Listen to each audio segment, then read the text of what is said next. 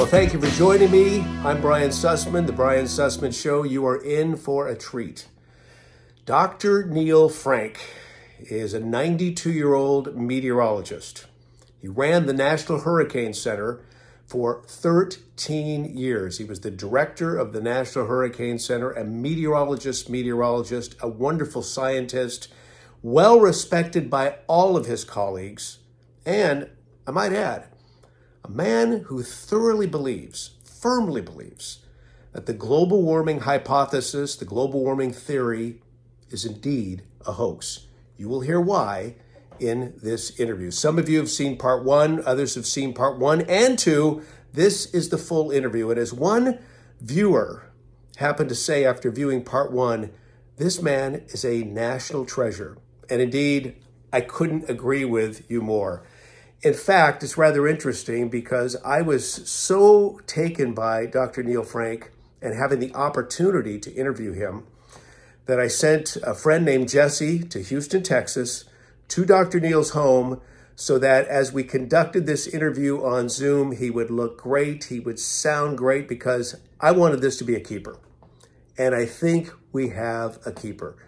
Enjoy the interview. I'll be back afterward with a few further comments. Here we go sir. We're rolling. Okay.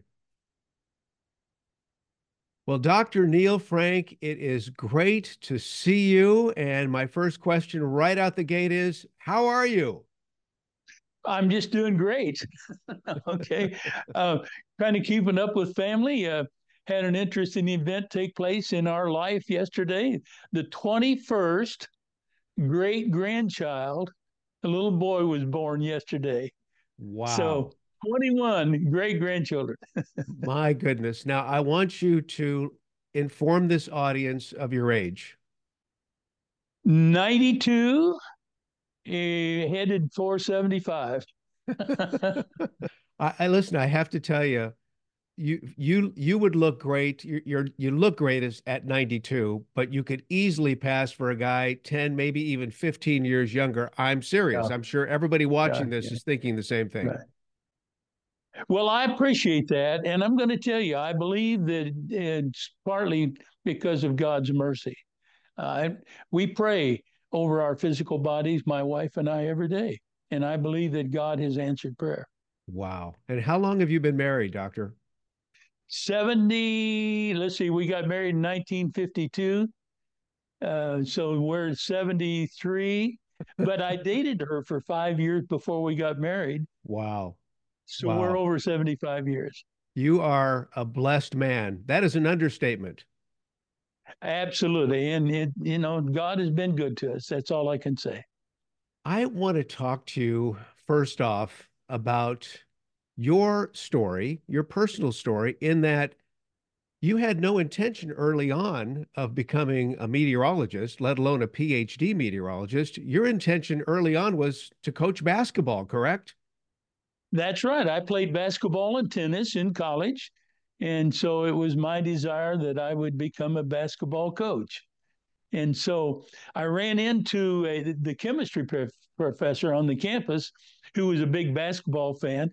And he said, Neil, you need to come over and major in science. And I said, no, no, no, I want to be a, a, basketball coach. He said, yeah, but you can become a science teacher, basketball coach, and that'll give you a competitive edge over all your friends that are phys ed majors. and so that's the way I got into uh, the science.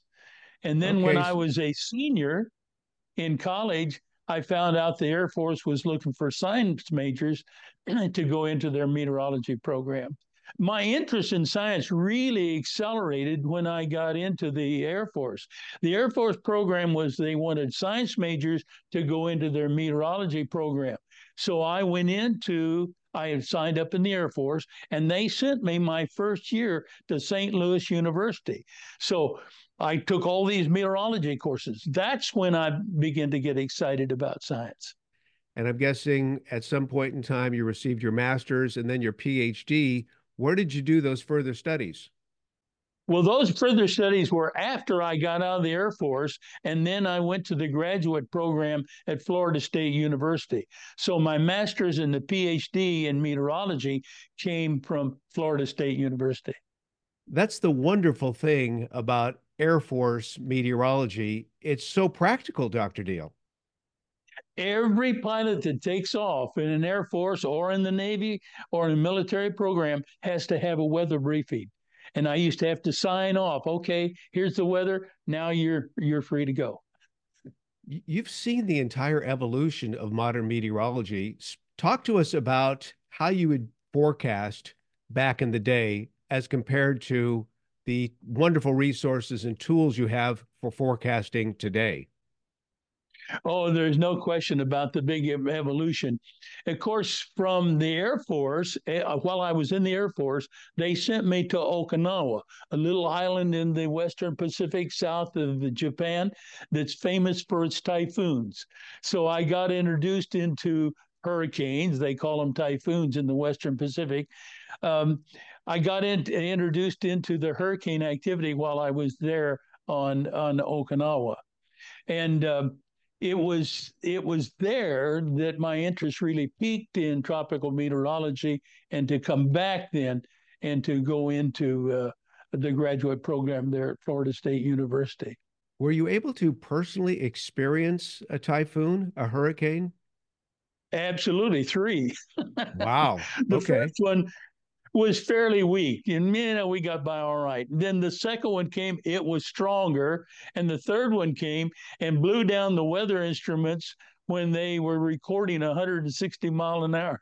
so, in the first event, I remember uh, driving home. You know, uh, I lived off base, and so I went out and got my car, turned on the windshield wipers, and the wind just took the windshield wipers right off. and then as I was driving home, buildings came across the street in front of me, and I'm thinking, "Whoa, I've never seen anything like this." My goodness! Absolutely. So, so that definitely piqued your interest. So now you end up going to the National Hurricane Center. Explain to us that part of your career. How did you get there?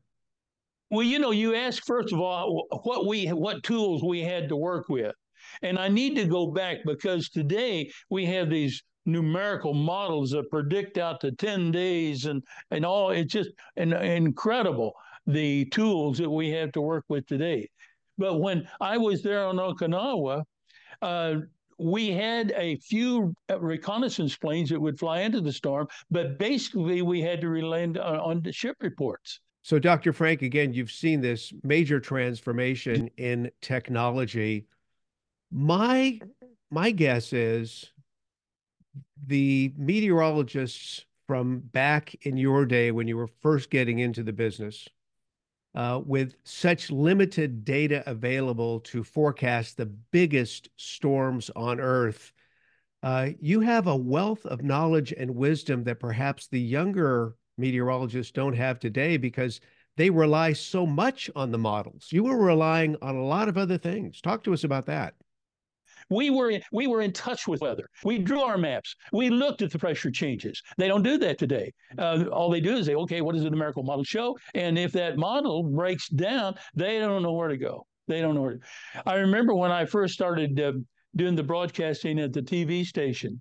Um, that you know my background okay i i looked at the weather maps and i drew maps even at that time and this has got to be in, in, the 80s late 80s i would draw the weather maps up and i would make my forecast. Then i'd go look and see what the numerical models were forecasting. And i remember the guy that was working the, the on graphics there was a couple of times when the uh, computer failed and they didn't they didn't have the forecast. Mm-hmm. And he said, Well, what are we going to do? And I said, Well, we'll probably make a forecast. And so, you know, then we relied back on my background mm-hmm. where we were very sensitive to the weather information. Mm-hmm. And and boy, what a difference. What a oh, difference oh, yeah. that makes. Yeah. You know, it's interesting. I my satellite meteorology teacher at San Jose State University was named Sid Cerebrini Mm-hmm. and St- Sid, he was he was a military forecaster in World War II, and he kept noticing that planes that were flying westward into yeah. what we now know as the jet stream, they were reporting these these headwinds that were sometimes you know a couple hundred miles an hour.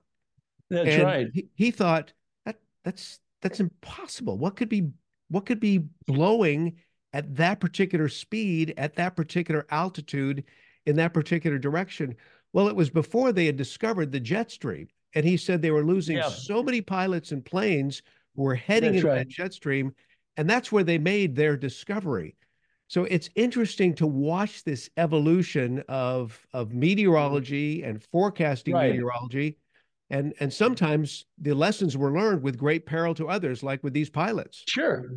The thing that fascinates me here is initially you were doing this forecasting for, again, the biggest storms on Earth through mere observations coming from ships, coming from planes. You didn't have the advantage of a satellite.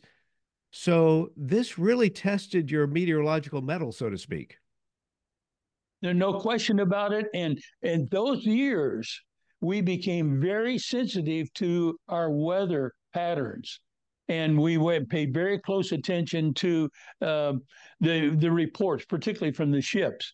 And boy, we analyzed the data uh, from the surface to the top of the atmosphere, and we then we made our own predictions of what we thought was going to happen in terms and and it was it was a real challenge but uh, the best thing I can tell you about it is we we became alive to what weather was doing.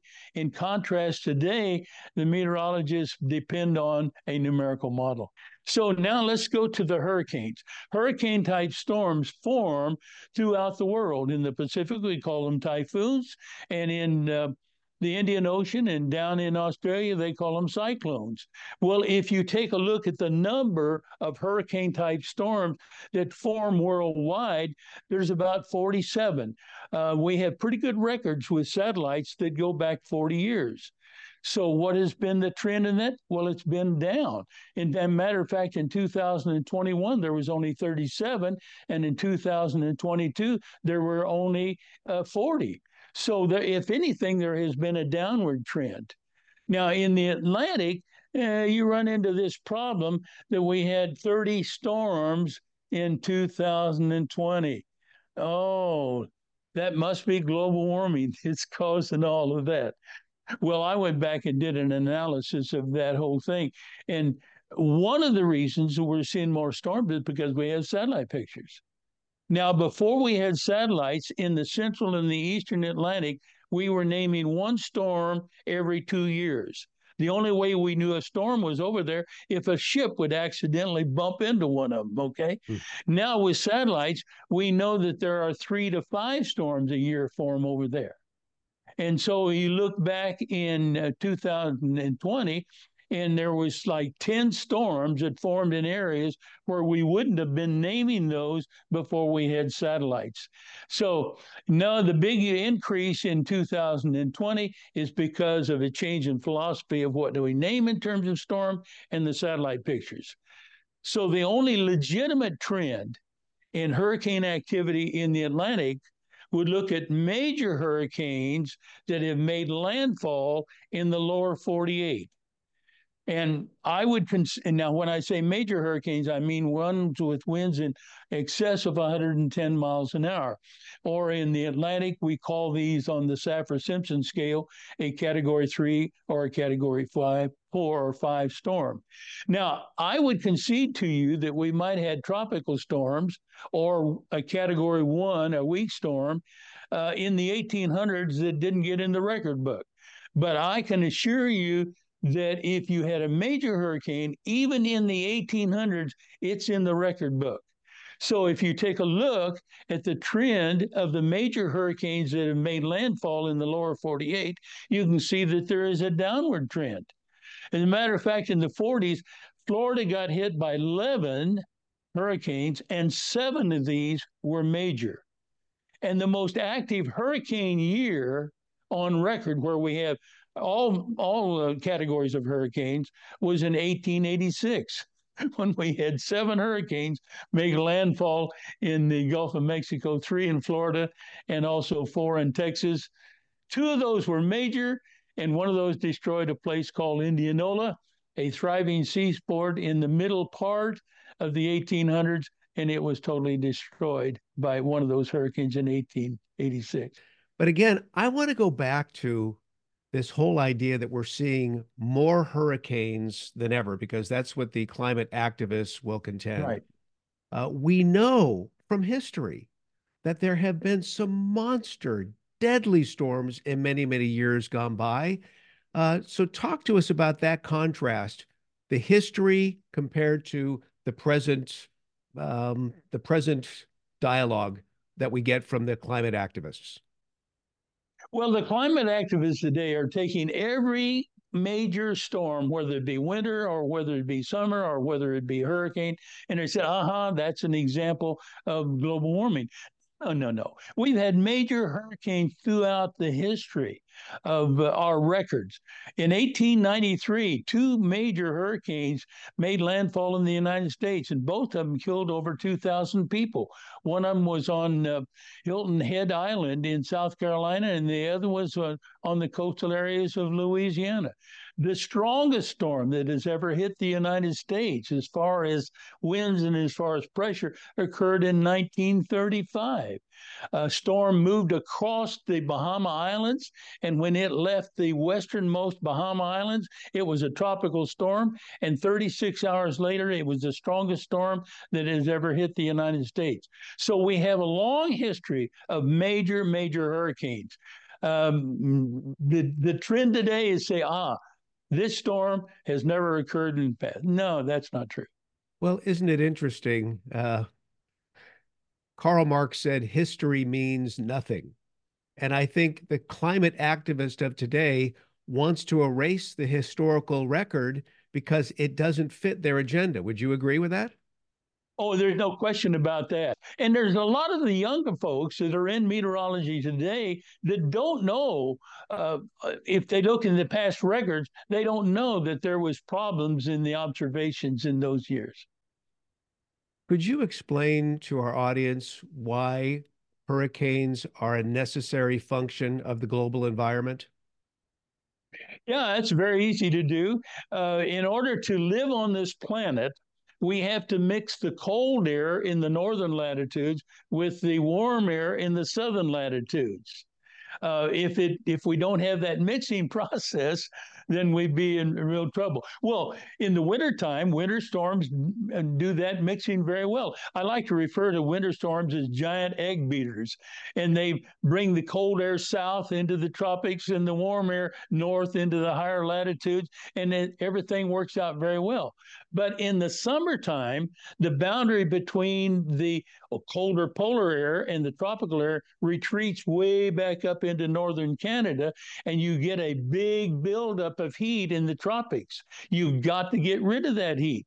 And Mother Nature has a very effective way of doing it, and it's called the hurricane. So when a hurricane forms, it represents the tropical atmosphere boiling.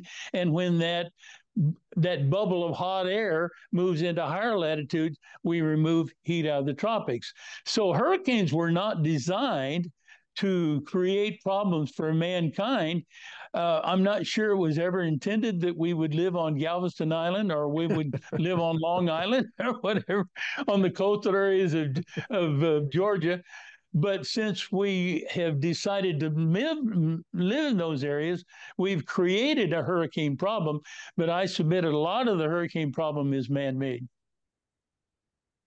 When did you first hear about human caused anthropogenic global warming? When did that when did that topic first come to your attention?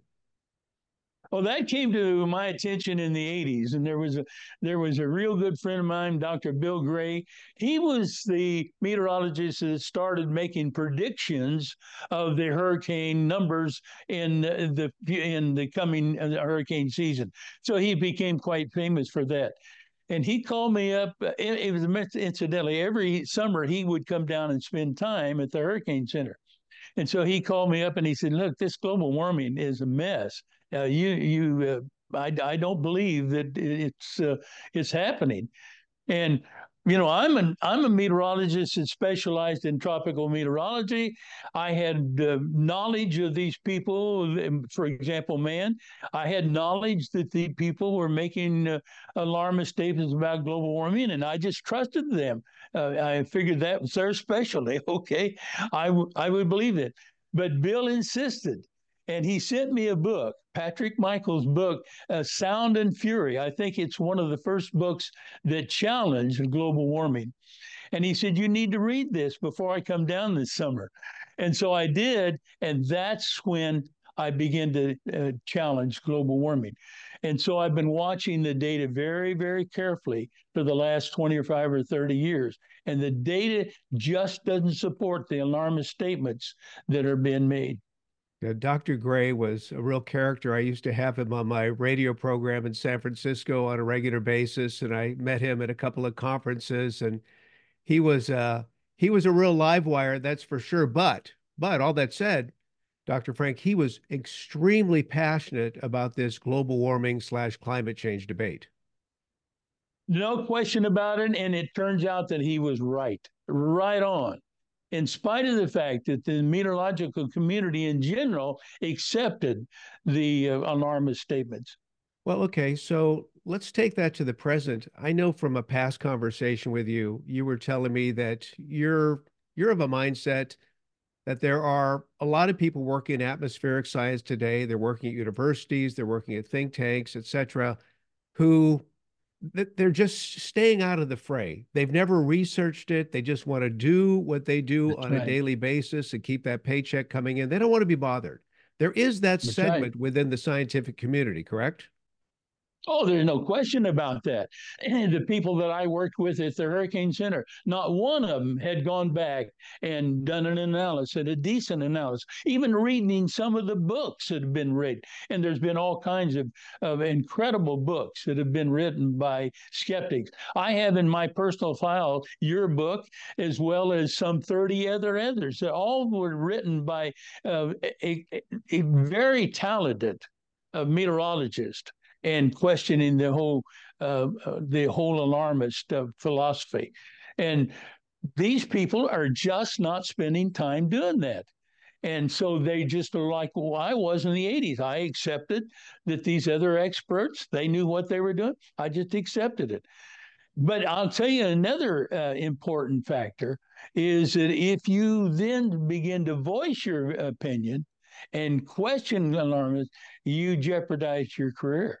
Well, okay, that's where I wanted to go with this questioning because a lot of scientists realize the funding is going to end if they become a contrarian to the global warming narrative, the climate change narrative, correct? Absolutely no question about that. Dr. Bill Gray was a classic example of that. He uh, he was being supported by NOAA with a lot of contracts for the work that he was doing in tropical meteorology, but the first time that he mentioned and challenged the alarmist position, all of his all of his funding dried up. Isn't that amazing? And here he was you know, he's at Colorado State University. He is the guy that everyone would turn to to get the hurricane forecast each year. So he was providing a public service to humanity and they cut him off? And they cut him off, no question about it. Now, what happened is then they transferred that responsibility to some meteorologists within NOAA where they could control what what they said about global warming. So I don't challenge their predictions of the hurricane activity in the coming season, but boy, they uh, they are toeing the line about uh, the alarmants. Did you experience that as well? Because you, after 13 years as director of the National Hurricane Center, then you went into television, working for the CBS station in Houston. I remember that very well. And you would right. be on the CBS Evening News with Dan Rather whenever there was a big hurricane. Um, but when you, or did you, during your time on the air, did you ever speak out on global warming or climate change? And if so, what was the response you received from your colleagues? Well, within the environment of the TV station itself, they all knew that I was uh, that I challenged. I was a, a challenged the global warming concept. As a matter of fact, anytime we had a story on global warming, I would go back and check it and I would, if uh, I saw they were doing something uh, that uh, wasn't really true, then I challenged that. And I remember one of the meteorologists there, or one of the forecast, or forecast, no, no, no. One of the reporters came to me one time and said, Neil, um, I just don't agree with what uh, what you're telling me. And I said, Well, what is your background in meteorology? He said, Well, I took a basic course in meteorology when I got my degree in broadcasting. And I said, So you're challenging somebody that has a PhD in meteorology with your one course? And so the the attitude within the environment of the TV station was they supported the activist position, but I was able to challenge them. And nobody, nobody, while I was on the air, ever challenged me and said, you cannot go on the air and uh, challenge global warming. So this brings up a great point because I know you're associated with the CO2 Coalition. And I look at that roster of scientists who are associated with that coalition, and I'm thinking these are some big time academicians, uh, PhDs with lots and lots of years of research under their belt. They're credible people. So when I look at that roster, which includes, by the way, Dr. John Clauser, a Nobel That's Prize right. recipient, I- I'm wondering what the disconnect is. How could people discredit all of that brain power? That's my question to you would you take a look at the age of the people that are very active in the carbon dioxide coalition? They're not younger and they don't work for the government. Okay. Most of them are retired or they live or their occupation is in some adventure that wouldn't be uh, affected by global warming. And yet, the tremendous wisdom, as you point out, the tremendous wisdom that is that in that group of, inf- of people is amazing. But you make a an excellent point, Dr. Neil. The people that are most outspoken about this are are older. They're not dependent upon government funding of any kind, so they can freely speak out. Whereas the others are kind of harnessed. Their their lips are sealed because That's right. they got to put bread on the table. Dr. Joanne Simpson. I don't know whether that name rings. A bell. Oh yes, no, I, I I know of her very well. Yes. Okay, well, her boy, you know, I worked for Dr. Simpson. Right. Um, that was I was his deputy for three years before he retired. Yeah, so left. she was well, she was married to another meteorologist. Yeah, but she was then married my boss. Yes. And so she took the name Dr. Simpson. Yes. Well, they went to Washington, D.C., and she was one of the premier uh, meteorologists in, in NASA at that time. And she was very careful about any statements about global warming. But when she retired, she once she said, I'm now free to make the statement that I want to make, and I want you to know I'm a skeptic. Talk to us about CO2. It's it's essential for life. Right. Why do you think it's so vilified, Doctor? Yeah. Now let's talk about carbon dioxide. Carbon dioxide is a very minor, minor, minor, minor, minor gas. okay, as you have pointed out in your book, it's 0.04% of the atmosphere. Now, I've seen a number of references that in that show just what that really means. I like to use the one about the football stadium in Dallas. It holds 100,000 people. If you assign a molecule of air to every one of those seats, you would end up with 70,000 plus nitrogen seats.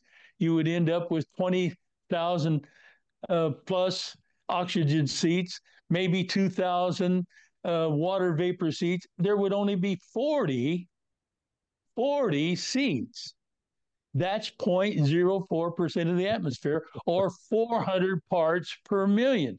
And I don't think 40 seats are going to control the atmosphere in a football stadium uh, where there's a football game. Nor do I believe that 0.04% of the atmosphere is going to control the global temperature. It is a very minor, minor gas. So it's so, almost as if, Dr. Neil, it's almost as if they they have the tail wagging the dog Absolutely. I, I, mean, you know, even if we double that, it we, right now we're about 400 parts per million. If you double it, it only goes to 80 seats. you know, again, 80 seats is a very small number of seats in a 100,000 uh, seat stadium.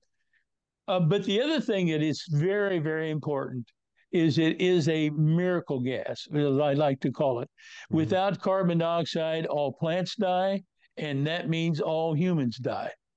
Uh, the carbon dioxide levels for the last 10,000 years have averaged in the range of two in the 200s, maybe average 250 or two something like that. Well, it's raised up now to 400. Um, I don't know whether people know this or not, but if the carbon dioxide levels ever drop below 180, all plants die. And we were very close to that at times during the last 10,000 years. So it's interesting now that it's up to 400. And what we're finding is that there is a significant greening of the planet that we think is because of carbon dioxide. Um, it's interesting to uh, look at nurseries people who can control their carbon dioxide in nurseries bump the levels up to 1200 to 1500 three to four times what, what is today they know the secret uh, so the the big question and i've often asked this of the climate alarmists what is the optimum level of carbon dioxide right they don't know Let's also talk about the warming of the planet. If, if indeed, well, whenever we experience warming, uh, and and long-term warming at that, and I'm thinking of the medieval warm period. Yeah. Uh, you noticed some wonderful benefits to society at large. So if we had warmer weather, you would think that the temperate zones would expand. We'd be able to grow more food. This could actually be beneficial for humankind. Your thoughts on that? Well, we've been warming for the last 175 years, and I am delighted. I don't want to go back and experience some of the winters that Washington had when he was in Valley Forge. The Little Ice Age. Europe, where, yeah, hundreds of thousands of people died because of crop failures, and it the the weather was so cold at that time that the Thames River froze solid enough that they could have winter carnivals on top of the ice. I don't want to do that. Okay. But it's interesting to take a look at a sequence of the Earth's temperatures. The Earth's temperature tend to occur in cycles. The longest cycle that we're aware of is the Ice Age. They last 100,000 years, separated by a 10,000 year warm period. We're living in one of those warm periods. We've been in this warm period about 11,000 years, as a matter of fact. And it's interesting to note that the temperature in the warm period that we are experiencing is the coldest of the last three warm periods in the last four ice ages. Not the hottest, we're living in the warmest and in the coldest. And furthermore, if you take a look at the temperature over the last 10,000 years, you'll find that there is a thousand year cycle in the temperature. Every thousand years, it's warm. That's where we are we're at one of those thousand year peaks. A thousand years ago, as you indicated in your book, we had the medieval warm period when they farmed in Greenland for some 400 years. And prior to that, we had the Roman period 2,000 years ago. 3,000 years ago was when Europe uh, or Egypt and many of the countries in the Middle East thrived when we went to the cold periods, like the little ice age, mm-hmm. that's when the society deteriorated. So, if let, us talk about this in terms of the historical record, this has to probably irritate you to no end how the record has been so obliterated. Medieval warm period, little ice age. Right. Now we're right. in this period of time where there's an absolute spike in temperature. This as a scientist, as a guy who's dedicated his life to yeah. science and specifically meteorology, this really has to irritate you. Well, there's no question about it. And when you look back a thousand years ago, the temperature was warmer than we are experiencing right now. So we could go up a little bit more and still not be as warm as it was a thousand years ago. And they thrived a thousand years ago. Mm-hmm. And, and, you know, I'm personally, I do a lot better. You know, I'm 92 years old. I can go back to some pretty cold winters in my early period in Kansas. I don't want to go back to those same winters again. I have seen and I have progressed, and I think that I've done much better in the warm than during those cold periods.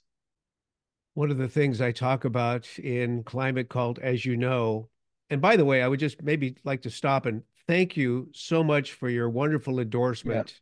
Uh, I had literally, I was literally praying about ways I could somehow get this book to you. I didn't know you at the time. I was literally praying, how can I get this book to Dr. Neil Frank? I think he would like it. Maybe he would give me an endorsement. Well, things worked out, and I was able to get you uh, the manuscript. You were able to read it. Thank you for your wonderful endorsement, Dr. Neil. Yeah. I really appreciate that. Well, one of the things that I really appreciate about you is that you go back to Marxist philosophy. And this whole concept of environmentalism goes back a long ways. But see, I'm convinced, I've been watching for 25 or 30 years, what is causing the support for this global warming? Um, maybe it's money. Yeah, that's true. Al Gore did very well. I think he, I saw one place where he, after he left the presidency or the vice presidency, he invested in 40, 14 green energy companies subsidized by the federal government for two and a half billion dollars. Well, he's done very well. He's a multimillionaire, maybe a billionaire today.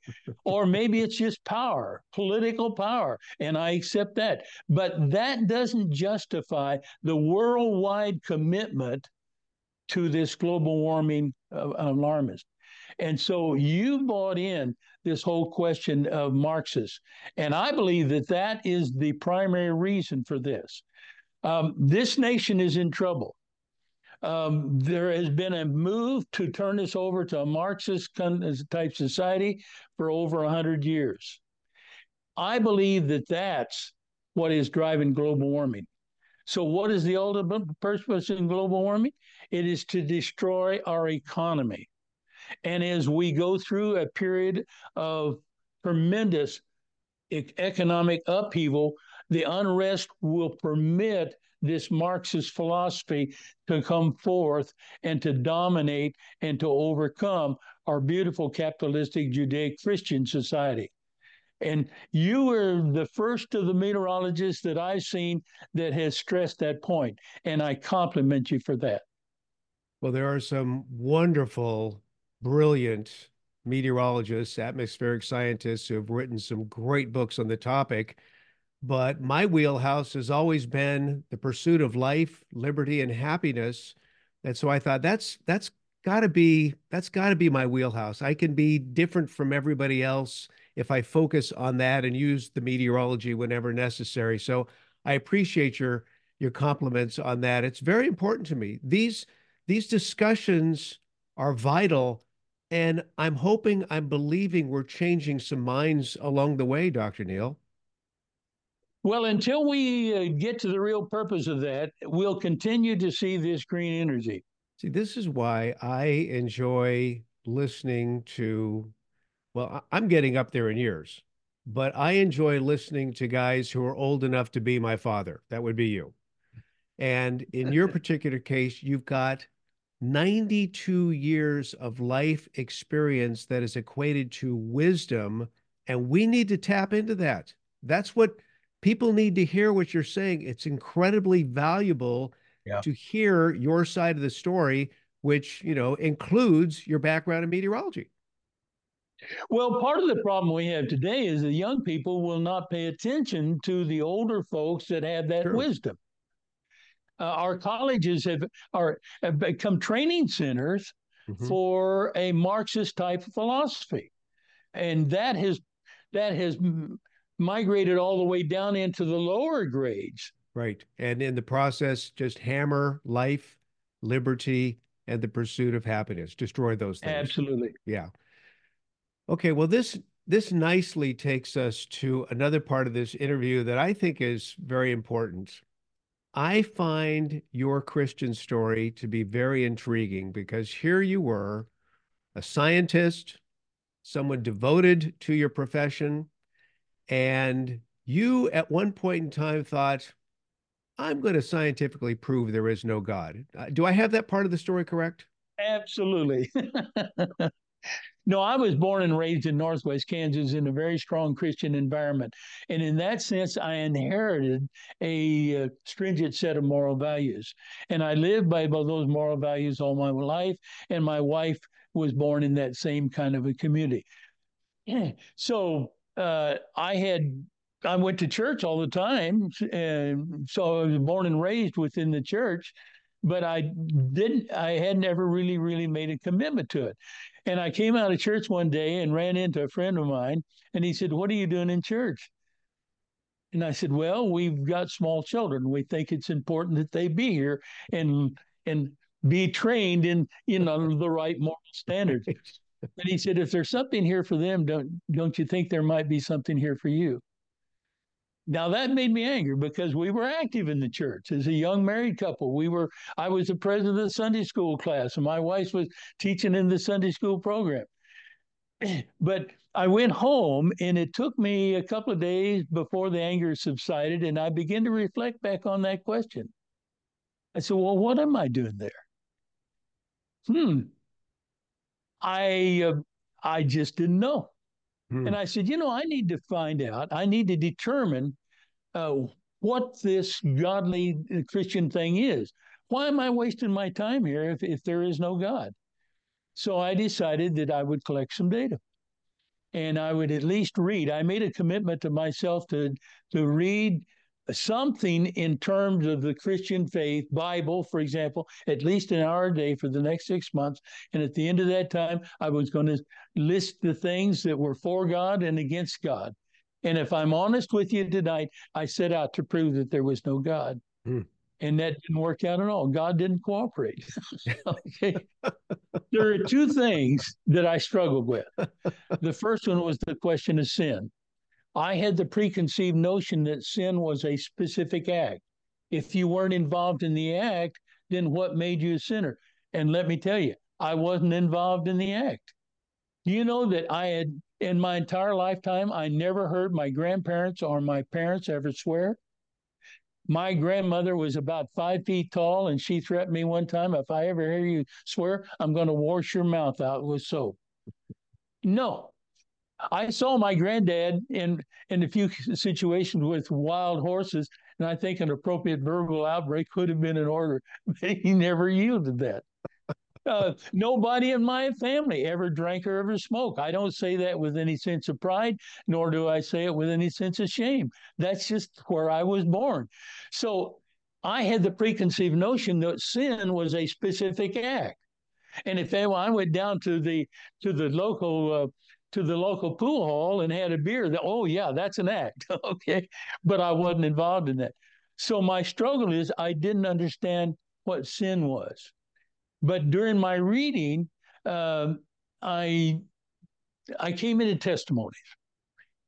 And as I started reading testimonies, I saw that something happened, that they would confess that they were a sinner, and then they would invite Christ into their life and something changed.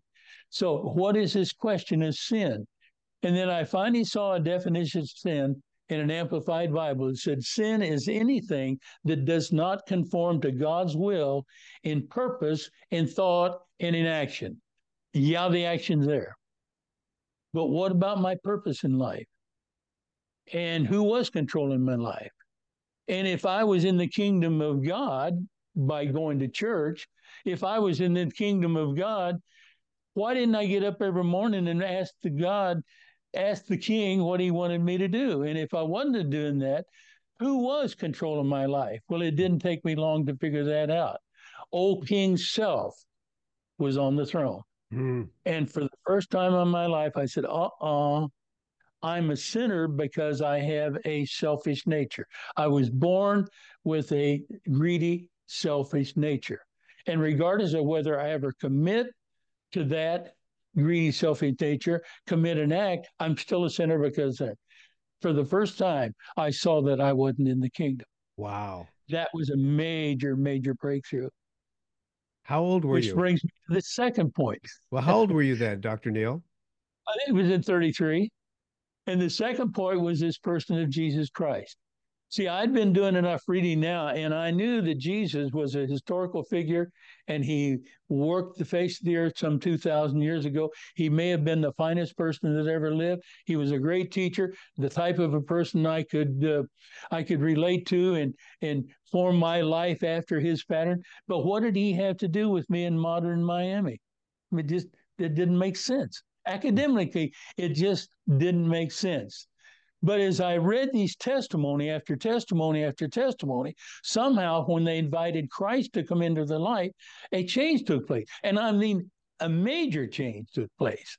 Now, sometimes people would backslide. I understand all that now, but boy, this major change. I have about 150 books in my personal library of testimonies. I get I get excited uh, uh, of somebody giving a testimony because it is a fact fact, fact, fact, fact.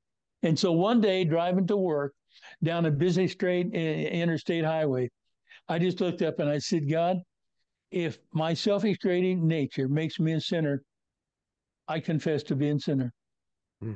And other people have asked Christ to come into their life. And if there's a Jesus floating around out there in the sky someplace, I invite you to come into my life. And you know what happened? Nothing. I didn't see, I didn't have any lightning strikes. I didn't hear the heavenly choir. I just putted on down to work. Got home that night. I'm still trying to prove that there's no God. Picked up my Bible and began to read it. And I said, Whoa. And I understood things that I didn't understand the night before. Wow. And Jesus made perfect sense. And then I found out in Second Corinthians where I was. In Second Corinthians, it says, But there is a veil over the eyes of the unbeliever, that they cannot discern the truth. But when you turn in repentance, that veil is lifted. And my veil got lifted. But more important, I believe at that time, when I invited Christ to come into my life, the great God of this universe planted a seed inside of me. I don't know where, but it's inside of me. Mm. And it's that seed that that brings revelation.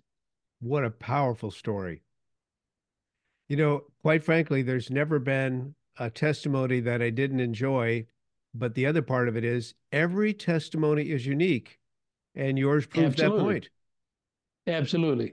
Yeah, because and you know the great dra- tragedy in modern in modern America is that the bulk of the people never take time to examine maybe the most serious question we'll ever be Are you a Christian? And is there a God? Mm-hmm. And if there is a God, how can you be related to him? Yeah. I, I can't think of any question that is more important than that. Dr. Neil Frank, it has been a pleasure. It has been so enjoyable picking your brains, talking about global warming, talking about our nation, and talking about our Savior as well. And I'm going to make sure that all portions of this interview are played accordingly. So thanks for your time, brother. I really appreciate it. Well, it's been a delight to be with you. And uh, speaking of testimony, uh, Jesse was telling me about his background here, and I was excited to hear his background. That is so great. Well, fantastic. Uh, God bless you, my friend. Thanks for being with us. Well, thank you. And boy, your book is right on. Uh, I hope that uh, some of these very strong uh, skeptics will begin to be sensitive to the truth that you're bringing out in your book. This is a Marxist move, and we've got to wake up to that. Amen. What a great honor to interview Dr. Neil Frank. I hope you enjoyed the interview as much as I enjoyed conducting it. And thanks also to Jesse for helping out with Dr. Neil. Now, please do not forget to order a copy right now of my book, Climate Cult Exposing and Defeating Their War on Life, Liberty, and Property. Thanks for watching. Thanks for listening please make sure you subscribe. God bless you, and until next time, thanks for watching.